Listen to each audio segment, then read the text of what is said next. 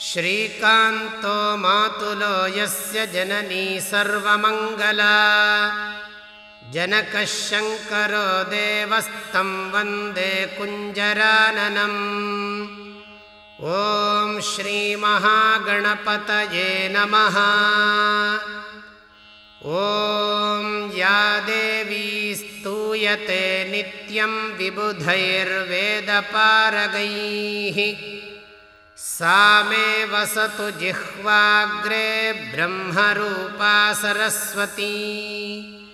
ॐ श्रीमहासरस्वत्यै नमः।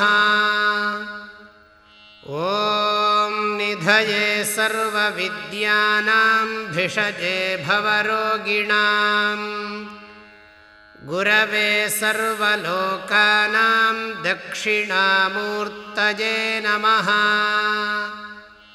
ॐ नमो भगवते श्रीदक्षिणामूर्तये नमो नमः।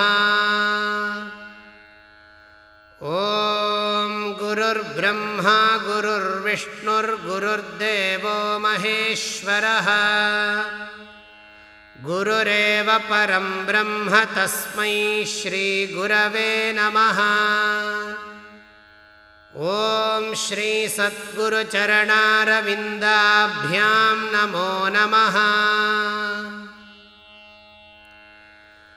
ॐ पार्थाय प्रतिबोधितां भगवता नारायणेन स्वयं व्यासेन ग्रथितां पुराणमुनिना मध्ये महाभारतम्। अद्वैतामृतवर्षिणीं भगवतीम् अष्टादशाध्यायिनीम्। अम्ब त्वामनुसन्दधामि भगवद्गीते भवद्वेषिणी नमोऽस्तु ते व्यासविशालबुद्धे। फुल्लारविन्दायतपत्रनेत्र येन त्वया भारततैलपूर्णः। प्रज्वालितो ज्ञानमयः प्रदीपः। प्रपन्नपारिजाताय तोत्रवेत्रैकपाणये ज्ञानमुद्राय कृष्णाय। गीतामृतदुहे नमः। सर्वोपनिषदो गावः। दोग्धा गोपालनन्दनः। पार्थो वत्सुधीर्भोक्ता दुग्धं गीतामृतं महत् वसुदेवसुतं देवं कंसचाणूरमर्दनं देवकी परमानन्दं कृष्णं वन्दे जगद्गुरुम् भीष्मद्रोणतटा जयद्रथजला गान्धारनीलोत्पला शल्यग्राहवती कृपेण कर्णेन वेलाकुला। अश्वत्थामविकर्णघोरमकरा। दुर्योधनावर्तिनी। सोत्तीर्णा खलु पाण्डवैर्णनदी। कैवर्तकः केशवः।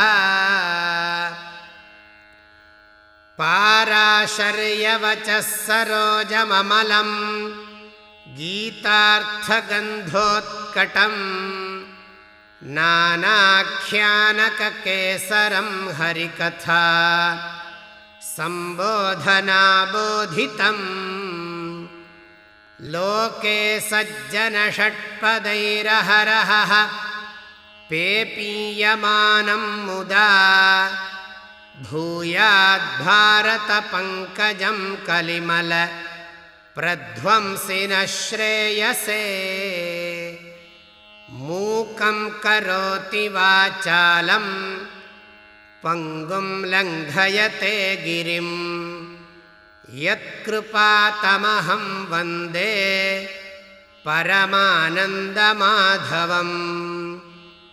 यं ब्रह्मा वरुणेन्द्ररुद्रमरुतः स्तुन्वन्ति दिव्यैस्तवैः वेदैः साङ्गपदक्रमोपनिषदैः गायन्ति यं सामगाः ध्यानावस्थिततद्गतेन मनसा पश्यन्ति यं योगिनः यस्यान्तं न विदुःसुरासुरगणाः